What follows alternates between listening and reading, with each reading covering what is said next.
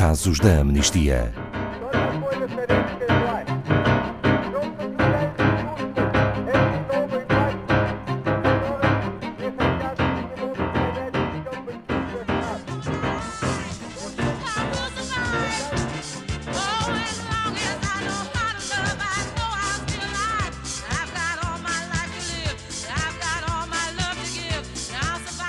Em 2019 celebra-se o 50 aniversário dos protestos de Stonewall, que marcaram o início da mobilização da comunidade LGBTI contra a violência e brutalidade policial na cidade de Nova York. Este é um marco histórico no movimento de defesa e promoção dos direitos da comunidade LGBTI. Em 2019, assistimos a marchas do orgulho e centenas de eventos que celebram as vitórias e assinalam o que ainda está por cumprir. Sobretudo, o que está por cumprir ou que se deixou de poder celebrar. Boa tarde, Filipe Mourão, da Amnistia Internacional Portugal.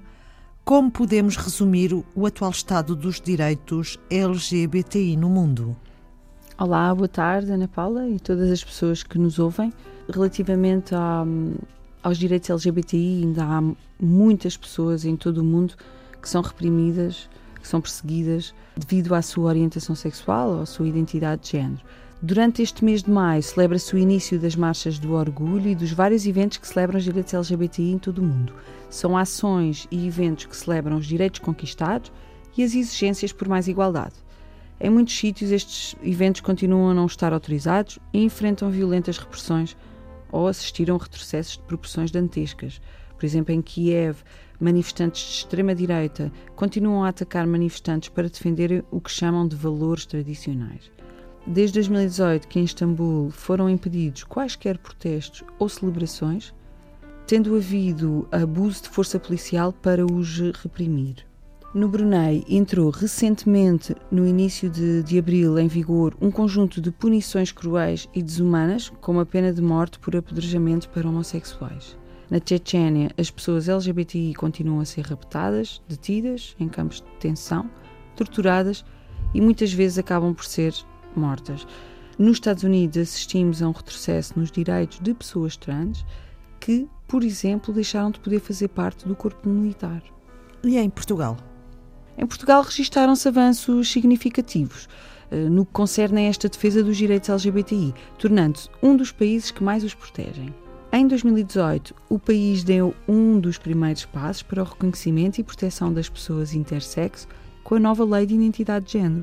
Contudo, a comunidade LGBTI continua a enfrentar diferentes formas de discriminação, tendo sido recomendado pelo ECRI, portanto, na sigla inglesa da Comissão Europeia contra o Racismo e a intolerância, o reforço da luta contra a discriminação, a exclusão e a segregação.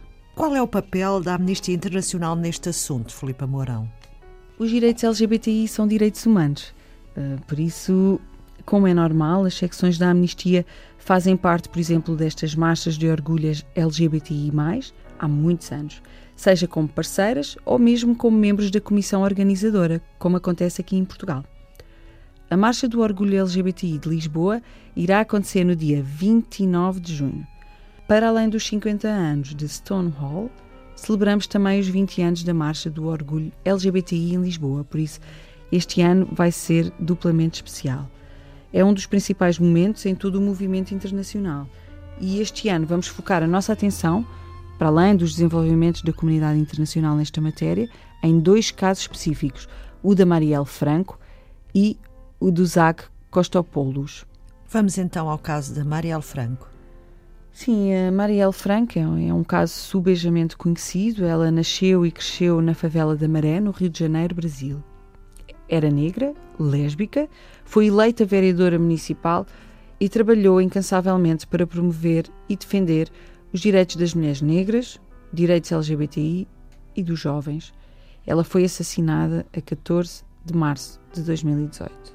A 13 de março de, deste ano, 2019, representantes da Amnistia Internacional e familiares da Marielle Franco reuniram-se com o governador do estado do Rio de Janeiro, Wilson Witzel, e o procurador-geral do Ministério Público do Rio de Janeiro, Eduardo Gussen.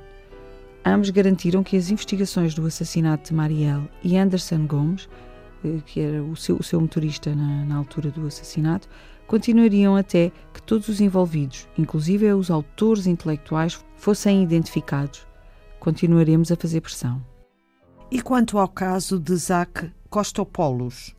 Ele é um defensor de direitos humanos grego, em particular de direitos LGBTI e direitos de pessoas portadoras do vírus HIV.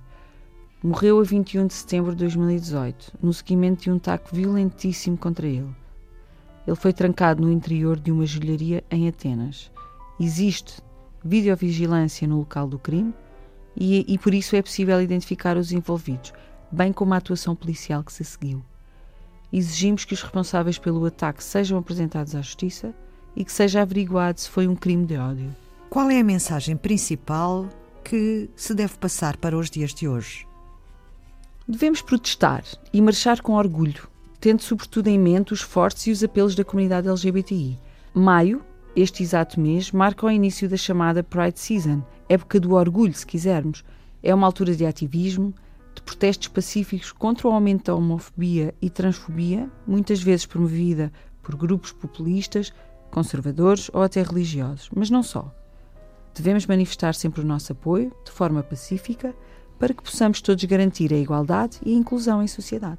Obrigada, Filipa Mourão. Saiba mais sobre este e outros casos em amnistia.pt.